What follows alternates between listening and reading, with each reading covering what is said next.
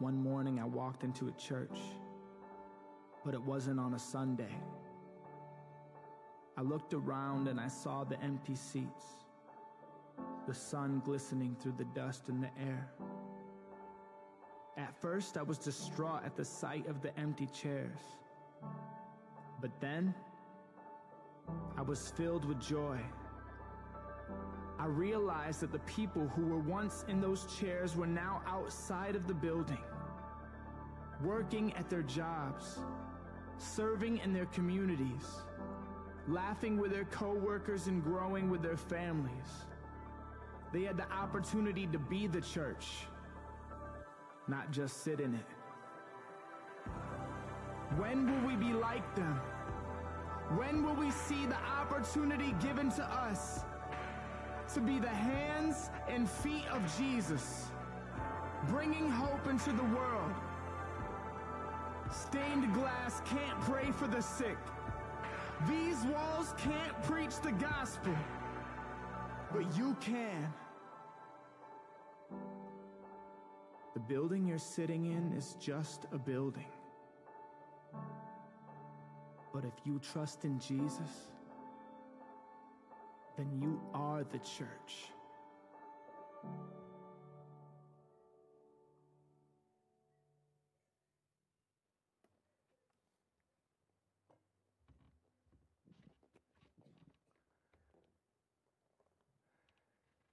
I'm glad that you're seated here today, but our goal is not to be seated.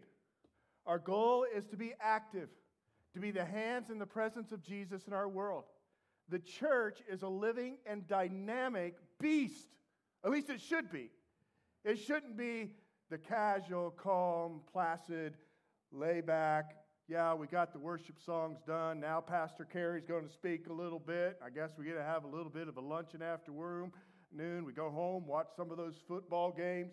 No. I am mindful that every seven days we gather as the church, but to be the church in the world.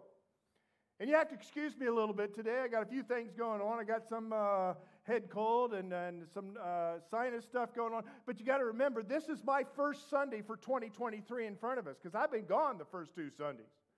And so you may have already launched into your 2023 year, but I'm ready to fire us up and get at it because this is the year the Lord's given us, and we do not know the Lord may return this year. And so we have reason to be the church, not just sit in a church. And so that's my hope and my goal today is to encourage us all, not to uh, whip us or berate us, but to inspire us. Behind you stands something that God has brought to our church for this year. It's called the Plan A Conference. And this Plan A Conference is front and center about enabling you to be the church in the world of Jesus Christ. The Plan A conference is uh, going to be held right here. This conference is going to equip you and empower you to be the presence of Jesus in your work world, in your school world, in your social arenas. The Plan A conference has to do this whole idea that from the very beginning, God's design and His plan was for you to be the presence of Him in our world. You are the presence of Jesus Christ as a follower of Christ in the world. That's God's plan A, and there is no plan B. So how you doing with that? Are you leaning into it? Are you horsepowering up to be God's plan A for someone else in their life? I got this week, I couldn't believe it. I don't know if there's not enough people in this valley or there's too much crime or something, but I got a citation for jury duty again this week. How many of you get those? I got to show up for jury duty. Well, I just did this, I thought, and actually got selected for jury duty a few, a uh, couple, three years ago, whatever. And I thought once I served and spent the whole week trying to make decisions with the rest of the jurors that I'd be good to go. There it is. I got to show up January 31. I hope they don't pick me. But then I had to pause and realize that the last time I was picked, and I was picked to be on jury duty, There was a man that was a part of that jury that we built a relationship with, and he came to know Jesus Christ because I met him on jury duty. You're plan A. I'm plan A for God to reach people. I got a text from that gentleman this week. He said he was in town. He said, Sorry, I couldn't stop by to see you because he'd moved to Houston. He was baptized right up here. Some of you know him as Cameron. And I said to myself, I can't complain. There may be another Cameron I'm supposed to meet at jury duty because I'm God's plan A. I want you to be a part of this weekend that's coming up in March. And this weekend in March is going to be play, uh, put on by um, Forge Ministries. Forge Ministries is um, a ministry that's based down in Denver, Colorado. But Forge was started by my old youth pastor. And God has extremely blessed his life over 35 years, and he's mobilized all kinds of itinerant evangelists and speakers. They have young adult training programs. In fact, uh, I was mindful of my own son having grown up and had the opportunity to be a part of Forge. Some of you know about Deep Camp we spoke of last week. This is the ministry, and they're bringing several itinerant speakers here to our church for Southern California for this conference on those dates right there. March 17th and 18th. And what I want you to do, you're going to really feel like pastor's asking an awful lot this morning by the time I get done, and I am. I want you to take out that connection card. I want you to write on the back of it Plan A if you have the intent or the ability to come. I would like to fill up this room around round tables with about 100 people. Dwight Robertson, who leads Forge Ministry, actually the weekend before, I sit on the board, actually chair the board, and I realized this last week that he's going to be coming in his schedule from the Billy Graham uh, weekend right before that, where he's helping train people in the Billy Graham Association uh, for evangelism and outreach. And he's got some others that are coming with him, as I mentioned, and uh, you're going to not want to miss that weekend. So, write Plan A on the back, move your schedule. I'm just telling you, I don't say this too often. Move your schedule. Say no to that person that's on there and say, we'll reschedule another day and schedule that weekend. You are going to be inspired. You're going to be encouraged. And as it says up here, it's a one and a half day conference equipping you for 24 7, every day, everywhere, kingdom impact as unique as you are. Why? Because the church isn't coming and sitting in a seat. The church is the body of Christ being mobilized to be his presence in our world. And if you're not dialed into that purpose, then you're not just missing out, you're never, ever going to be fulfilled. And so we've been given another year 2023, if the Lord tarries, to be about his kingdom work. How many have been doing with uh, the rain? Everything good? I came back. I was gone for a couple weeks, and it all turned green here. I like that. Maybe, and when I see some of the hills out back of our house, I can sort of think that maybe I'm in Ireland when it turns green. Uh, but that's for about a few weeks every year, is all. But uh, the weather uh, has been very rainy, and uh, so there's snow in the mountains, and there's lushness in the valleys, and we have stepped into this year. I have been back in the Midwest for the last uh, two weeks. Actually, a week ago today, I was on a plane flying back here. And uh, we went back for a couple weddings. And uh, the weddings had to uh, do one with my family, the youngest niece, and, and we got her married off, and it was a pretty big deal. And uh, that was in Indiana. And then we drove several hours to eastern Tennessee. How many of you have been to Tennessee? There's people from California moving to Tennessee. I've never quite fully understood that. We've had people from this congregation move to Tennessee. But this is like eastern Tennessee. This is way out there. And uh, we went to Johnson City, and uh, we had the opportunity for a second wedding there that I officiated at with some of our very, very close friends that we've journeyed with through the years. I actually felt bad at the wedding because I almost lost it when the bride walked down the aisle because I think of her as my own daughter in one sense. It was Lexi, uh, and her husband now is Eric. And as she was walking, I started to tear up and go, Hold it together, Bowman, hold it together. You can't break down as the officiant, right? But I was thinking of her when she uh, was jumping off the pontoon boat with my kids when they were real little. And it was just beautiful to see how God had worked in her life and the guy that uh, God brought into her life, and to be able to stand in front of them and officiate that incredible wedding. And then I drove through the hills and the hollers, Melissa and, and uh, Levi and Grace and I, trying to get our way to Charlotte to be able to fly back. And thankfully, of the 20 deer that we saw in the mountains on this windy road, we didn't get hit by any one of them uh, because sometimes they like to do that. You guys probably don't have any experience about that, but when you're back around wooded areas, I think the deer wait until you come down the road and then they appear and they just jump in front of you, right? In fact, Zach got hit by a deer when he was coming back from there. Anyway, beautiful, beautiful two weeks. Because some of you asked me how you've been doing. Haven't seen you for a while. This kind. I had a beautiful two weeks, high energy, a lot of activity. But I come back knowing that we're gathered here for something as important as a wedding. Because we are preparing ourselves to be the bride of Jesus Christ. And there is a great wedding coming someday when Jesus returns. And he gathers his bride from every language, tribe, and nation, all generations.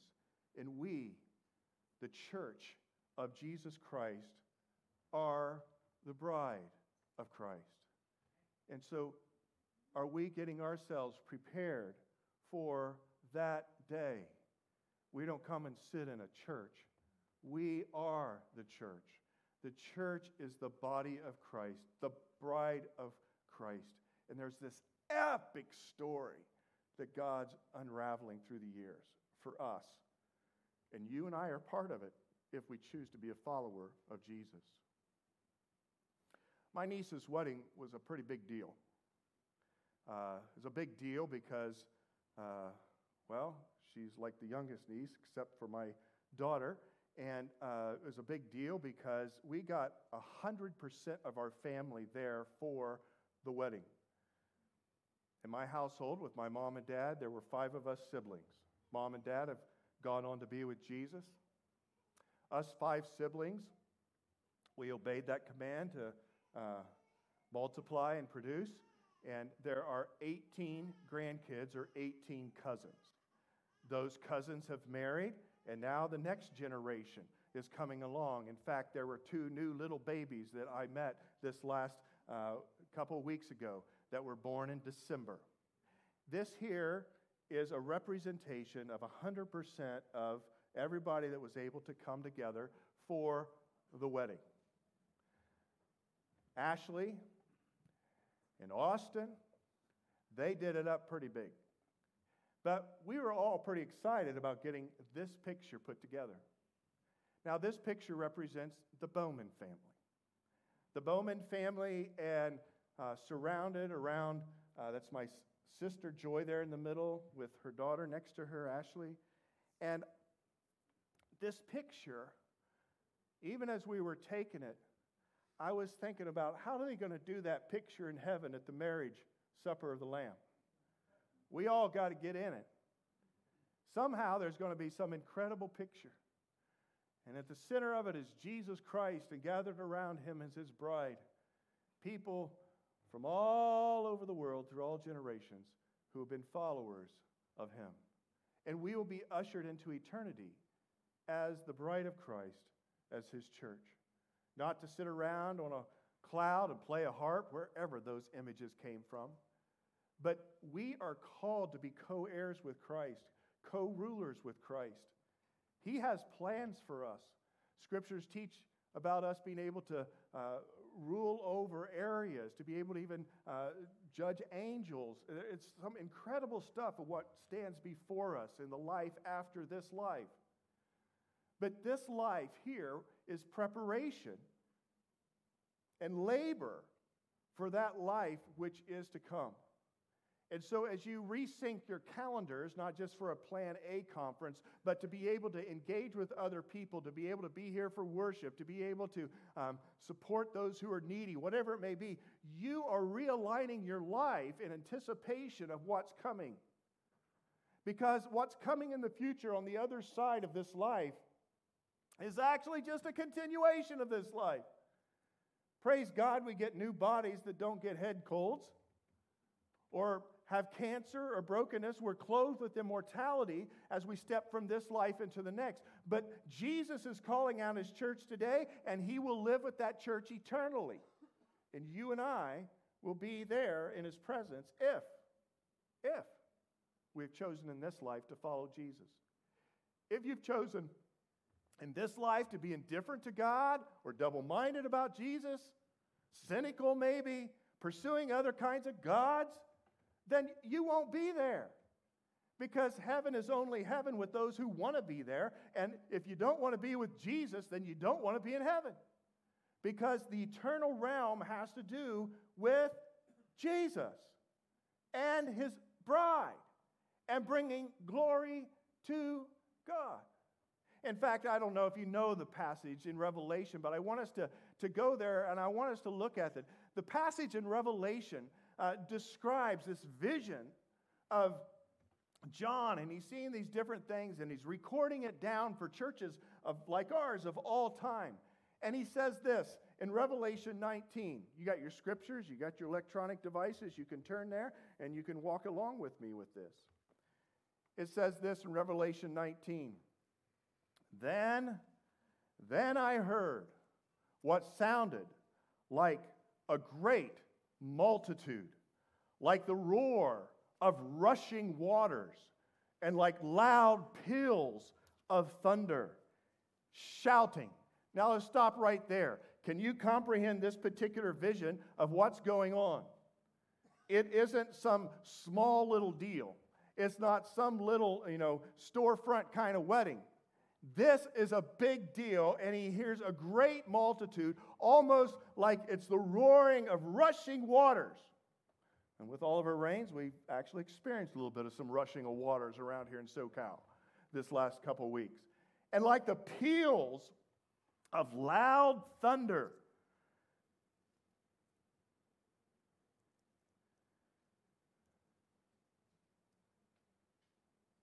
That vision is not make believe. That vision is not a wish. That vision is something you and I will experience. As followers of Lord Jesus Christ, it stands before you the culmination, the culmination of history. And John records the vision as he steps into it. And what were they shouting? Hallelujah! Hallelujah, which is probably good because, you know, hallelujah is the only word that I know of that's the same in all languages. And so there's this declaration hallelujah for our Lord God Almighty, He reigns. No, there's no other dictator that makes it to heaven to reign. There is no other popular celebrity that is reigning or professional sports figure that is reigning. It's the Lord our God Almighty that reigns. So let us rejoice and be glad and give him glory. You know, I found it interesting this morning with some of the challenges of worship because, you know, all of us come in. It was a little damp, it was a little dreary, right? And worship team, some challenges on that front. We prayed through that and restarted something, that kind of thing. But, you know, it's not about a production. But there is this wake up call to us every week that we come that we need to choose to give God the glory for the Lord God Almighty reigns his amazing grace. And we have to remind ourselves as the church, not only in this moment, but what our eternity is. And so here, this large multitude, masses and masses of people, like roaring, rushing waters and sounds of thunder, and they're declaring praise and worship and glory. This is our destiny. For the wedding of the Lamb has come and his bride has made herself ready. Fine linen, bright and clean, was given her to wear. Fine linen stands for the righteous acts of God's holy people. You know, here's the interesting thing you and I have no reason to be in this wedding because we have nothing to wear, because we have no righteousness of our own. But we, if we choose to follow Jesus, his righteousness, his perfection, his uprightness is applied to us as a garment. And basically, the church in this generation is saying yes to the dress. We're saying we want to wear his righteousness. Jesus, come into my life, be my righteousness. And so we are clothed with linen bright and clean that's been given to us to wear. And it stands for the righteous acts of God's people, the righteousness of God, and us living that righteousness out as being the church in our world today in 2023. Then the angel said to me, Write this Blessed are those who are invited to the wedding supper of the Lamb. And he added, These are the true words of God. You know, in the old days, you just used to send a wedding invitation, try to get a few of them out, right? And a few months in advance. Today, it's different. You do a save the date kind of thing first, right? You save the date. It's like, oh, yeah, I got to save the date. Like, I want you to save the date for the Plan A conference, March 17 and 18, right? And so you get the save the date thing. And then a little bit later, you get the wedding invitation. And this scripture applies so practically to us as a wake up call. And whether it's the save the date or the wedding invitation itself, you are invited to the marriage supper of the Lamb. I hope y'all come.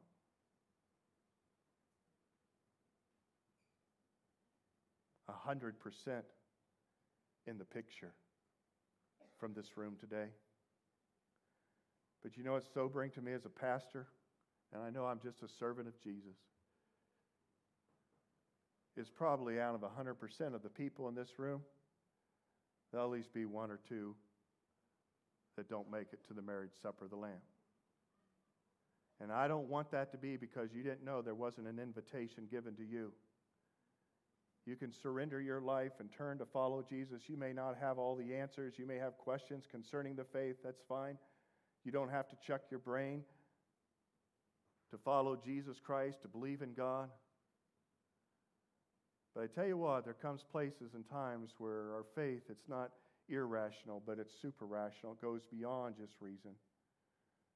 And I want you to not be inhibited from accepting the invitation and showing up for the picture.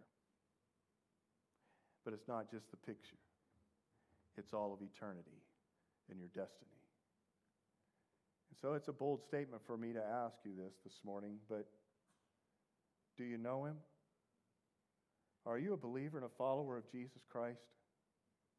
If you're on a journey and seeking out answers and trying to wrestle with where God is supposed to be in your life, then that's great. Be on that journey. This is a safe place to hear the dangerous and awesome transforming message of the gospel of God's grace.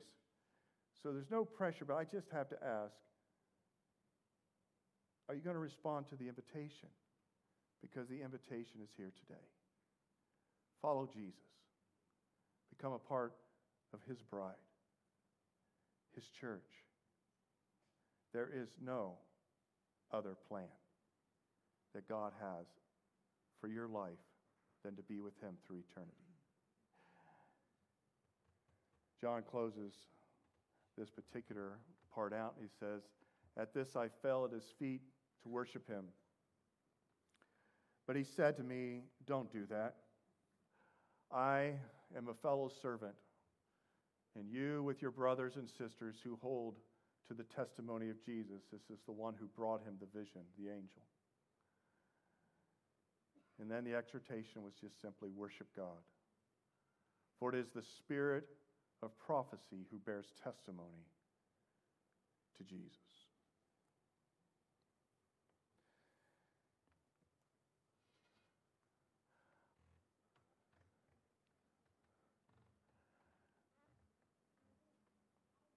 The other cousins in that wedding picture, most of those I stood before them as officiant.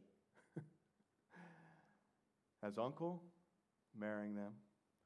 I'm mindful that they're all seated there, and it was in a, It was in a beautiful church. Actually, in my home small town of Wabash, Indiana, a lot of renovations going on there for a small town, and, and they have some beautiful accommodations. But this church I walked into was a Methodist church. It had been renovated. I'd driven by it my whole life growing up, but I walked into it, and, and uh, it was just, I don't know, it had the traditional stuff, had a balcony to it, had a big dome area, and uh, yeah, it's just a beautiful setting. And I was thinking, oh my goodness, this is a rehearsal. What am I going to say that's going to be different than all the other wedding messages I've given for my uh, nieces and nephews? I can't use some of the same stories, so they'll say something like, oh, yeah, he used that one at mine. He really ought to get some new stuff.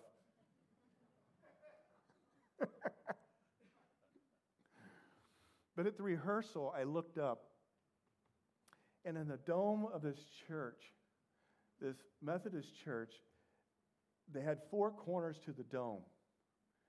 And it said St. Matthew, St. Mark, St. Luke, and St. John. Do you know those people? Matthew, Mark, Luke, and John. They're the writers of the four Gospels in Scripture the four stories of the life of Jesus that give us the good news that Jesus Christ, He took upon Himself the burden for our sins. I want to thank Trey and, and Zach for speaking the last couple of weeks, but all I know is when I watch Zach online, I'm glad that I'm not carrying a bunch of chains up here today. right? The Lord's work on the cross and the power of His resurrection helps bring about the forgiveness of our sins. He paid the penalty for our sin, but he also breaks the power of sin. And that was so clearly illustrated last week if you were here. But Matthew, Mark, Luke, and John, I was sitting there during rehearsal and I go, wow, they're looking down, giving witness. They're giving witness on this wedding that's going to occur. They're giving witness. And, and what would they say if they stood up in front of my niece and, and her fiance? What should the wedding be like for them? Not just the wedding, but what? The marriage, right? You're preparing for the marriage. What should I say? Well, God brought together some thoughts as I was wrestling with them, and, and I had one exhortation. And that exhortation was this Live a marriage that preaches the gospel of Jesus Christ. Live a marriage that preaches the gospel of Jesus Christ. You see, if our destiny is to be with Jesus at the marriage supper of the Lamb and be united with Him, then God intended for our marriages in this life to reflect that day, that wedding, that marriage. So may our lives today, our marriages, preach the gospel. And what's the gospel? The gospel is God's good news that there is forgiveness, that there is grace, that there is freedom, that there is hope in Jesus Christ. And so in our marriages, we need to be a living illustration of God's grace, forgiveness, freedom, joy, patience, you name it. In the gospel of Jesus Christ is embedded the good news. Now, at first glance, you think live a marriage that preaches the gospel of Jesus Christ. That's like, that's a lot to measure up to, right? No, the gospel of Jesus isn't about works, it's about God's grace. And so, if you're going to have a marriage that preaches the gospel of Jesus Christ, it's not about a bunch of works, it's about love, unconditional love and grace. Doesn't mean there aren't tough times that you don't work through them. And I'm not going to, you know, unpack a lot of my thoughts that go with this whole thing today. But I want you to know that we are in our marriages for this year called to preach the gospel of Jesus Christ. And that gospel of Jesus Christ is unpacked in so many different ways. So when people look at you, they go, yeah, what's their marriage about? Oh, it's about a bunch of self centeredness and self righteousness and about uh, growth trajectories and even their family and that kind of stuff. But do they look at your marriage and my marriage and go, wow, there's God's grace? Two couples interacting, relating, living with one another, warts and all, by God's power and His grace. Our marriages need to preach. Our marriages need to be the church out amongst people. How many broken marriages? Many of you have had broken marriages in here and God's healed them, or maybe you're on a pathway of healing, or maybe you're uh, concerned about what needs to happen if it's a broken kind of marriage. God wants our marriages to preach. And sometimes that brokenness goes to a place that can't be mended in many ways because it's two people. But as far as it depends on you, live a marriage that preaches the gospel of Jesus Christ. And that gospel, then throughout Scripture, gives us exhortation of what we do when we are clothed with his righteousness. It says this in Colossians 3 12 through 19. Therefore, as God's chosen people, holy and dearly loved, clothe yourself with compassion, kindness, gentleness, faithfulness, and patience. Bear with each other and forgive one another as surely as Christ has forgiven you. And over all these virtues, put on love, which binds them all together in unity. Let the peace of Christ rule in your hearts, since as members of one body you were called to be peaceful and be thankful too. Let the word of Christ, the message of Christ, dwell in you richly as you teach and admonish one another with all wisdom and as you sing psalms, hymns, and spiritual songs with gratitude in your hearts to God. And whatever you do, whether in word or deed, do it all in the name of the Lord Jesus Christ for his glory. And wives, submit to your husbands as is fitting to the Lord. And husbands, love your wives and do not be harsh with them. Oh. Oh. Well, just stop right there. That passage gives us exhortation how to be the gospel to one another in our marriages. And I find it interesting as we think in terms of clothing ourselves, how we need to clothe ourselves with compassion and kindness and humility. We need to have patience. We need to bear with one another, forgive one another. We are clothing ourselves with the righteousness of Christ to do what he has done for us and what we will know through all eternity as being a part of that beautiful marriage. We are to what? Let the peace of God guide, the Word of God dwell in us richly. There's all kinds of instructions for us as we're married to the bride of Christ, but then it's to be reflected in our marriage one with another. One another? 59 times the Bible says one another. Love one another, encourage one another, forgive one another, do not judge one another. The marriage, what?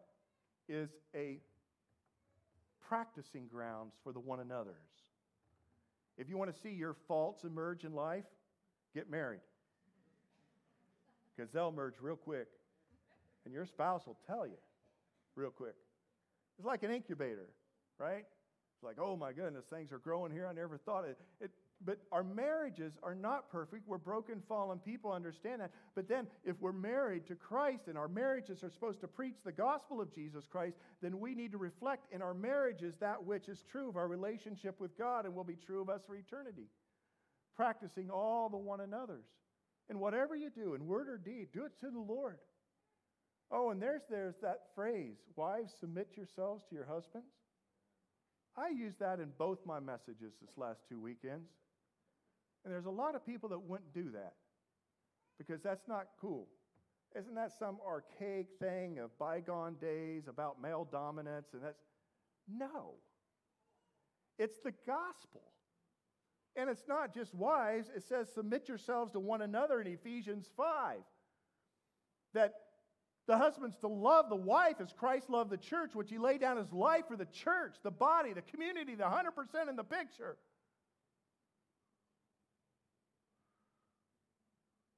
And the wife is supposed to honor and respect her husband. Those commandments about our marriage are reflective of the gospel. What did Jesus do? He submitted himself to the Father's will. He laid down his life for your life and mine. He was perfect. He was sinless. We were the sinful, and he chose to give up his life for us. And so, as we live these marriages here on this earth, oh, may it preach, let it preach, let it preach. Because our world needs the gospel, and they need living illustrations of it. But this aspect of living our marriages to let them preach the gospel, that's what I spoke on the last two Sundays, or the last two weekends. This weekend, though, there's a conviction concerning us as the church, as the bride of Christ, as those who are preparing ourselves, clothed with fine linens, preparing for that future day. Who are we for this year? What are we doing? Are we just fumbling around?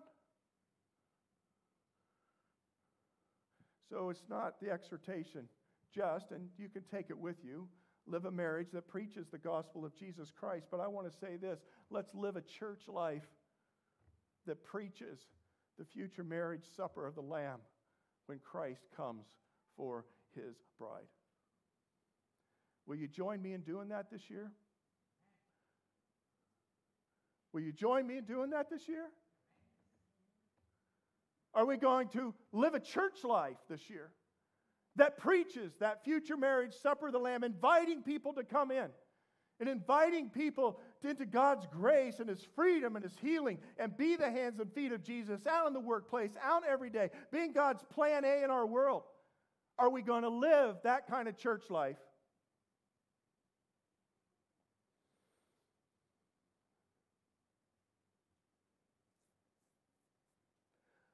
Or are we going to do what my son Zach asked me on the phone a week ago when we were talking about where we're at as a church? And we talked some on how his message went.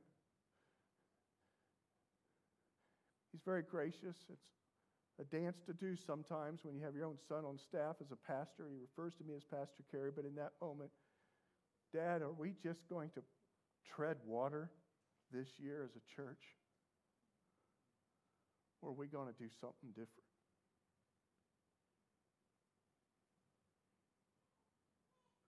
That's a decision for all of us to make. But we'll tread water and we'll just continue to play church, if you will, unless we gain a deep conviction that we are to be the presence, the hands and feet of Jesus in this world. And our church life, our community life, our life as the church out in the world is to reflect the future of God's grace and inviting others into the marriage supper of the Lamb to be the bride of Christ. Time doesn't afford, but the parable of the marriage supper Jesus gave in Matthew 22 1 through 14. Read it this week. It was a story. Jesus, he was a master communicator. He was a master communicator because he was pungent, he was to the point, he knew truth, but he illustrated things so well. And, and he's talking to them about this story, this parable about people and being invited to the marriage supper of the Lamb and people not showing up, and then him sending people back out to say, My house will be full. Get my house filled with the banquet all filled with guests. People that didn't get an invitation, maybe originally, send out some more, some save the dates. I don't know. Go on the highways and the byways of life. Fill it up. We had 32 men here for breakfast yesterday, which was great. So grateful for the men that put that on and, and the speaker and that kind of thing. And, and uh, yeah, sort of counted 32. That's nice. And then there's a homeless person that walked in off the street. We said, hey, there's still some food here. We had 33 then. Jesus has this story about his wedding banquet. It's going to be full. But I think it wasn't just a story to illustrate a point. I think it was almost like the vision John had. He was capturing something that he knew was going to be happening with the, the marriage supper of the Lamb. And he was telling his early followers, the early church, live a church life that's reflective of the marriage supper of the Lamb and being the bride. And so they went that direction. And they started the church of Jesus Christ after he ascended to the heavens. And 2,000 years later, we're sitting here in chairs, hopefully not just sitting, but going. Because Jesus taught as he was leaving go and make disciples of all nations, all people groups, every language, tribe, and nation. Go and make disciples, baptizing them in the name of the Father, Son, and the Holy Spirit. As you go, do this. Teaching them to obey everything that I've commanded you. And lo, I am with you always to the end of the age. That same Jesus that gave the Great Commission in Matthew 28 is the same Jesus that dwells inside of your physical body now through the power of His Holy Spirit if you've invited Him in. And that same Jesus wants you to walk out of the doors here into this world this week to be God's plan A, to be a disciple maker of other people. To be someone who is involved in building community with others and inviting people into the community, the church of Jesus Christ called to be on mission for us to be able to share the good news. Jesus also said to love the Lord your God with all of your heart, mind, soul, and strength, and to love others as yourself. These are the top two of all the commandments, and everything summed up in those two. That's the great commandment, along with the great commission. And Jesus has told us, and then he's empowered us through his presence to be himself with the world. Don't ever grow weary and tired of it. And I'm asking God this year in 2023 that He's given me that He would not allow me to grow tired as a pastor. Yes, you grow weary in ministry, but I never grow weary of the ministry. Let's go back at it. Let's do it again this year. But you know, I have concerns with our culture and America at large because there's a lot of negativity towards the church, the bride. And you see it around us. You see it by a lack of attendance on a Sunday, a lack of people's engagement, a lot of skepticism, a lot of deconstructionism, whatever else is going on with some people. And, you know, it's nothing wrong in asking questions and getting a pure faith, getting to the heart of Jesus. But a lot of times it's just self centeredness to live our lives indifferent to the priority of giving glory to the one who reigns forever in this life and then in the life to come. But can I say this to you? It's a pretty bold statement. You will never have a vibrant relationship with Jesus if you consistently claim you can't stand his bride. Do you have a close friendship with a person that hates your spouse or is indifferent to your spouse? No, it's pretty hard. The bride of Christ, we need to love as we are a part of that bride. I came across this this week. I, I, I, suppose it's a little bit of an allegory. It is an allegory, I guess, a pun uh, towards this whole thing of why people have problems with the church. You know, maybe you're here checking out the church again and you got burnt by the church. I'm with you. I've had hurt, church hurt before, that kind of thing. The bride's not perfect, right? Until we see Jesus face to face. Here were 12 reasons Christians don't attend sporting events. You ready for this pun? The coach never came to visit me. Every time I went, they asked for money. The people sitting in my row didn't seem very friendly. The seats were very hard. The referees made a decision I didn't agree with. I was sitting with hypocrites. They only came to see what others were uh, wearing. Some games went into overtime, and I was late getting home. The band played some songs I had never heard before. The games are scheduled on my only day to sleep in and run events or run errands. My parents took me to too many games when I was growing up. Since I read a book on sports, I feel that I know more than the coaches anyway. I don't want to take my children because I want them to choose for themselves what sport they would like best. I thought it was an interesting way to look at some of the excuses that we give for not being involved with the bride of Christ, the body of Christ. I hope that you don't have many of those, and if you do, you can push through them and see the reason why you should be vitally connected to the body of Christ. You will never have a vibrant relationship, though, with Jesus this year if you can't constantly claim that you can't uh, consistently if you consistently claim that you can't stand the bride of Christ. Let me just add a, a few to flesh that thing out. You will never have a vibrant relationship with Jesus if you neglect spiritual growth as part of the body of Christ. You will never have a vibrant relationship with Jesus if you neglect relational connection with those who are part of the bride.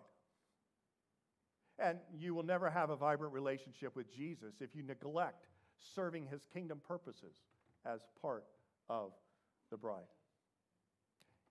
And so, with that, I want to challenge us before we have a few moments here with some very, very special people who are part of the bride. To have you take out this half sheet that was placed on your chairs or was in the seat back in front of you. A lot of times people say, is church membership really necessary, important? And there's probably some pretty good reason to that. The reality is, this is not an institution, this is not a club. We are an organic movement, we are a body, we are a family, we are the bride of Christ. And when Jesus Christ comes for his church, he will come for his church universal, which is all people through all generations who have been followers of him. But in this chronological day that we live, God's universal uh, church plays its way out in the local church. And I want to encourage you to consider being part of a member of a local church, this local church, the Awakening Church. First of the year, got a congregational meeting coming up in a couple weeks, but this isn't about gaining voting rights, although participating members of this church do vote for approving budget issues or approving who's on the governing board, those kinds of things. Uh, the, the idea of membership is really, to me, a defining moment for if you're a part of the bride or not. And we'll be a part of various local churches through the course of our life, even though we're a part of the one true universal church forever. But in this moment, I want to challenge you to consider living a church life in anticipation of that marriage supper of the Lamb. And living a church life in 2023. Maybe you can't see beyond that, but for 2023. And can you say yes to this affirmation list of things and become a member of this church? I'm going to read through it quickly. You have it before you. You can think about it. I'm glad to answer questions. You can email me, text me, walk up to me, whatever. One of the other pastors as well. But this membership covenant says this Before God and our church, before God and our church, I commit to the following concerning the vision, values, and ministry of the Awakening Church. We're asking you if you would join us in being the church, in being the bride of Christ. And there's three areas here that are mentioned. And these three are these disciple making, community building, and missional living. That's three. Three categories he's going to make a commitment to. But then, to give some teeth to it, we list out these statements, and it's not optional whether to check them or not. And again, this is our way of doing membership. I don't have a big membership class. We, speech in, uh, we talk inspirationally on who the church is to be throughout the year. But in this particular moment, this particular week, would you be willing to have your name signed to this affirmation? and that these points of affirmation would be true of you concerning the vision, values, and the ministry of this local church as it reflects the true universal church. To live a church life, anticipation of that day. I believe Jesus died, rose again, and profess him as my Savior and Lord. You can't be a part of a local church in one sense without being a part of the true universal church. Are you a follower of Jesus? Check. I affirm my faith in Christ through the public declaration of baptism. I've been baptized as, as exhorted in Scripture, the Great Commission make disciples and baptize them. And we'd like to have a baptism coming up. So if you haven't been baptized, and you don't need to have been baptized, but down below it says check yes to say I'll be baptized at the next baptism. But you're, you're willing to be baptized, but baptism identifies you with a community of people. As surely as when I stood before The bride and grooms, this last couple weekends, they put wedding rings on, which was an outer sign of their inner covenant to one another. Baptism is a public sign of you being a follower of Jesus. And if you've never done that, I would encourage you to do that. In fact, on the back of your Connect cards is a place that says, I want to be baptized as well, and you can make mention of that. Take up the disciple making pathway to become more like Christ. Oh my, there's so much I can unpack. That pathway is placed below you, but it's been there and we referenced it at many times over the years. Because it's a journey becoming like Christ. I seek intimacy with Jesus through scripture, prayer, and worship. You're saying, I'm going to take that initiative on. I, I, I can't have a rich, vibrant relationship with Jesus if I'm neglecting spiritual growth in my own life. And then the fifth one under disciple making is I accept responsibility for my own spiritual growth and formation. Don't rely on someone else or rely on your Bible study leader. You own it, you take it. Well, I come Sunday, that's enough for me. I get fed a little bit. No, you own it. Accept responsibility for your own spiritual growth and formation as part of the body of Christ this year. Then the second category is community building. I honor God through both personal and weekly corporate worship. Yes, we are the church out in the world, but let's make a habit, a discipline. Can I say that? A discipline of being here every week. Oh, there's all kinds of things to do in Southern California and around. I wasn't feeling best this morning. Friends, I had to be awful close to death for my parents to let me stay at home from church on a Sunday morning. And that was a good discipline. It was good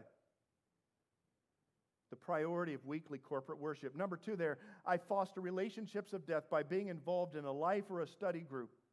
Third, I support my church leadership, mission, values, and beliefs. If you want a statement of faith, you can find it on the church website, theawakening.church. And no, we're not perfect as leaders. Doesn't mean that you can't give pushback and thoughts and that, but we're together rowing the boat. We're not rocking the boat. I protect church unity. Oh, this is so key in churches because this is where Satan likes to attack them. I protect church unity by resolving conflict and refusing to gossip. Go to Matthew 18. Great, great instructions for us to resolve conflict. And the fifth one under community building, I pursue generosity through regular giving and biblical stewardship.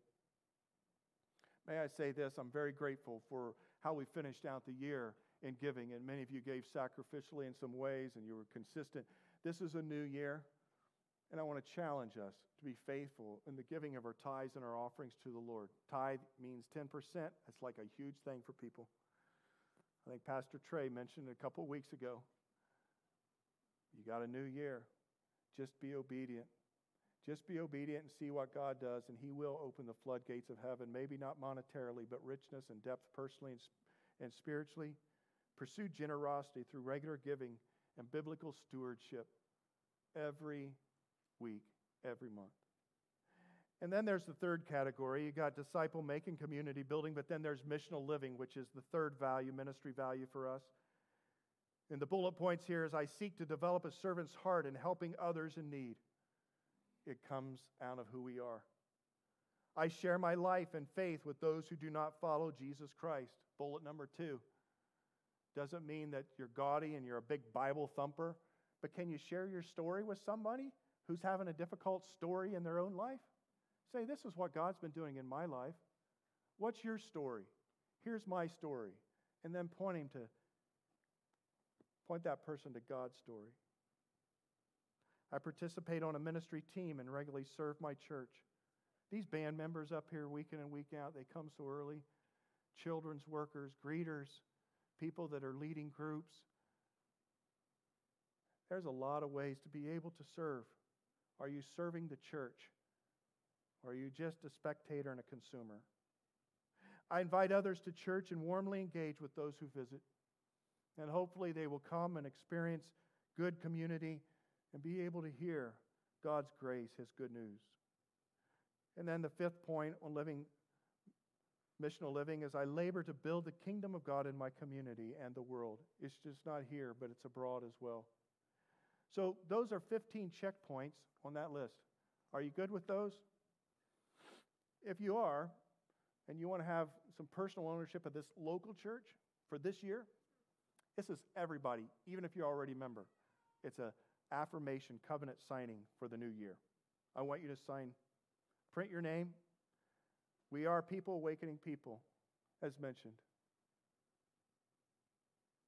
For people to become fully alive in Christ and to his mission. Mark maybe the year you were baptized, what group you're involved in, what ministry team you're serving on. And if those things can't be filled in, those blanks, that's all right. You can still be a member because you can come over here and say, if not, indicate your interest and check the yes boxes. And we will seek to get you enfolded in those ways. So that's where I land.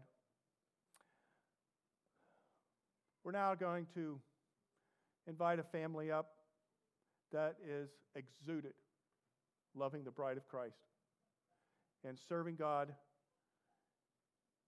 as a family and into the future. He's been a pastor here for a couple years, but I'm going to invite Pastor Oliver and Amy and their three kids to come up. All of you come up. I know some of you are here today in particular for them. And as they come, I want to encourage you as you fill out that membership thing, we will receive that in the closing song with tithes and offerings, or you can put it in the baskets on your way out as a sign of your membership covenant. But there's mixed emotions here today. I want you to know, Oliver and Amy, and kids, that we love you an awful, awful lot, but I've not known you all that long. But the reason I love you so deeply and we love you so deeply is because we're family, because we're a part of that bride of Christ. Oliver is uh, responding to a call in his life to be obedient to go missionally. And he is uh, moving his family to Colorado Springs. The moving truck comes tomorrow, right? Yes. And they'll be transitioning to a new day to work with a ministry on a focus on the family. Some of you are familiar with that. James Dobson started it a number of years ago. But Oliver's been our children's ministry leader, and Oliver has uh, so faithfully led not only in that ministry, but you guys have given love and life to this church. And we're going to pray for you here in a little bit. But uh, if you have words to share, friend, I know you'll visit back again. I will. But this is your family, even though you leave here. You can even now watch on live stream, as many do, right? God has another local church for you to be a part of, I'm sure, in time, but we will always be your church family.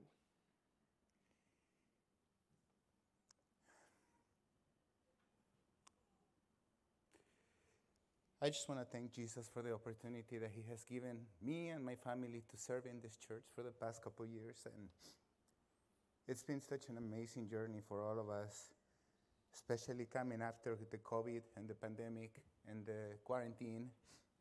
And we pray for, for a while for a church that can that can we we can become family and that we can that can embrace us and that we can be a, a place where we can serve.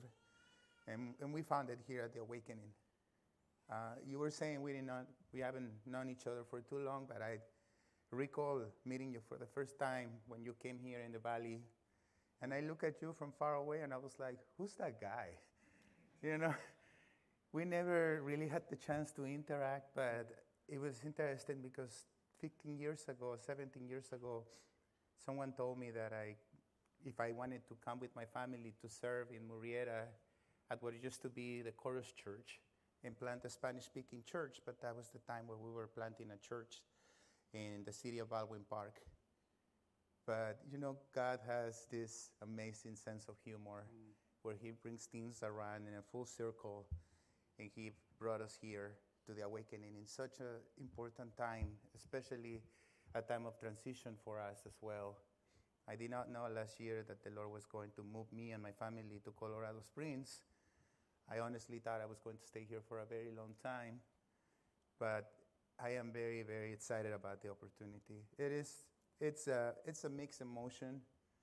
Uh, it's a bittersweet. We are sad, but at the same time, we are very joyful and very happy about what is to come. And what I can see and what I can encourage everyone here is that when you serve the Lord faithfully, He will always bless you and He will continue to provide for you and He will guide you. So, as, we were as Pastor Kerry was talking today, uh, I just want to encourage you to get out of those seats, to get up and ask the Lord, Where do you want me to go? And to say, like the prophets say, Here I am, send me. You know, we have moved in different houses through the years, but one tradition that we have as a family is that we always put a Bible verse by the entrance of our house. And, you know, and that Bible verse is uh, that us as a family will be serving the Lord. We will serve Him. So I want to encourage you too that you will uh, serve the Lord with your family, that you will ask Him to what is it the next thing that you want, want he wants you to do and i just want to share a bible verse that it was so encouraging this morning because as i opened the, the, the bible application to do my daily devotional. Today's uh, um, bible verse was so on point like it's always something and it was in psalms 143 verse 8 and it says like this.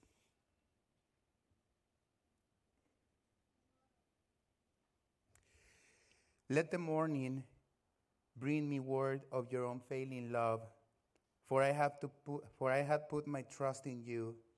Show me the way I should go, for to you I entrust my life. Dear family, we love you. We promise to visit you.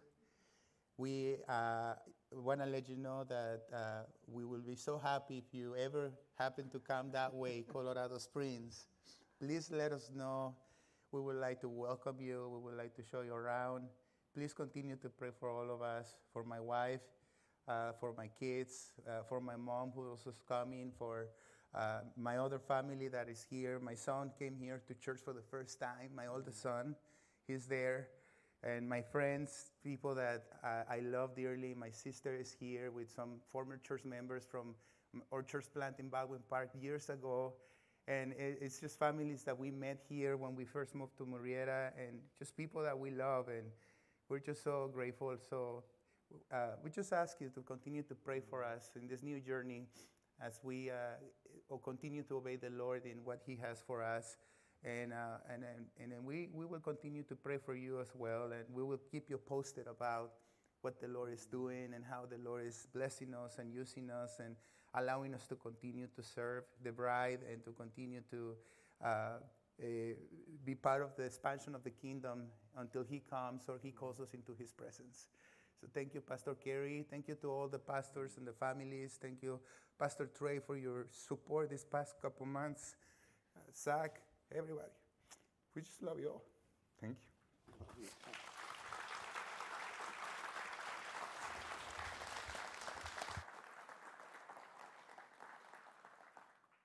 You need to give them a personal hug. We've actually brought a luncheon in today for us to have an extended reception. The weather's terrible, so just stay in here. Okay? Be able to greet them. But I want us to pray for them, and then we're going to close uh, with a worship song. And I would like to invite up a couple uh, that has been a part of this church back before I came, when it used to be called Forge Church. They were actually on staff, and they have agreed to come back and serve in an interim kind of capacity, but to oversee children's ministry for us. And I would like to welcome you, uh, have you welcome John and Sue Capellan.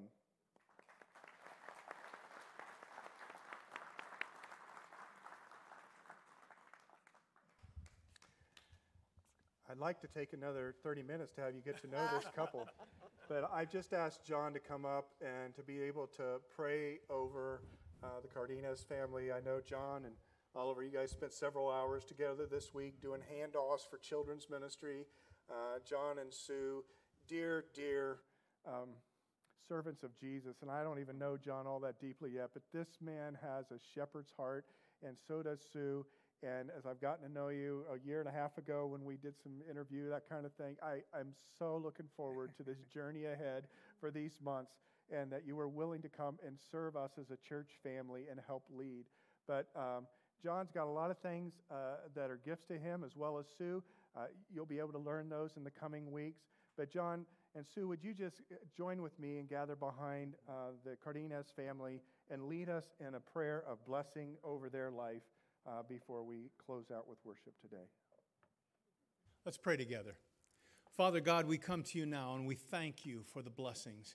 Just as we studied with the children right now, the taste and see that the Lord is good. Lord, the friendships that we've made, the family that has been created, is all because you are good, and it's going to be forever. Lord Jesus, thank you for Oliver and his family. Thank you for what they've invested in this place. Thank you for what they're taking from this place. And God, we pray that you would protect them, provide for them. God, make them fit in so well, so quickly that they will be amazed at how quick they acclimate. And Lord Jesus, we pray that when we have those beautiful, balmy days, that He would think of us in the snowstorms in Colorado Springs. And He would remember with good memories the things that have happened here. In Jesus' name, amen. Amen and amen. Thank you. Thank you, I'm going to invite the ushers to come to receive the Lord's tithes and offerings as well as your membership uh, commitments and your uh, connect cards. And I think this is just a beautiful living illustration of what it means to be a part of the bride of Christ, the body of Christ, his church. And I just invite you to be a part of our family, even hang around afterwards with the reception.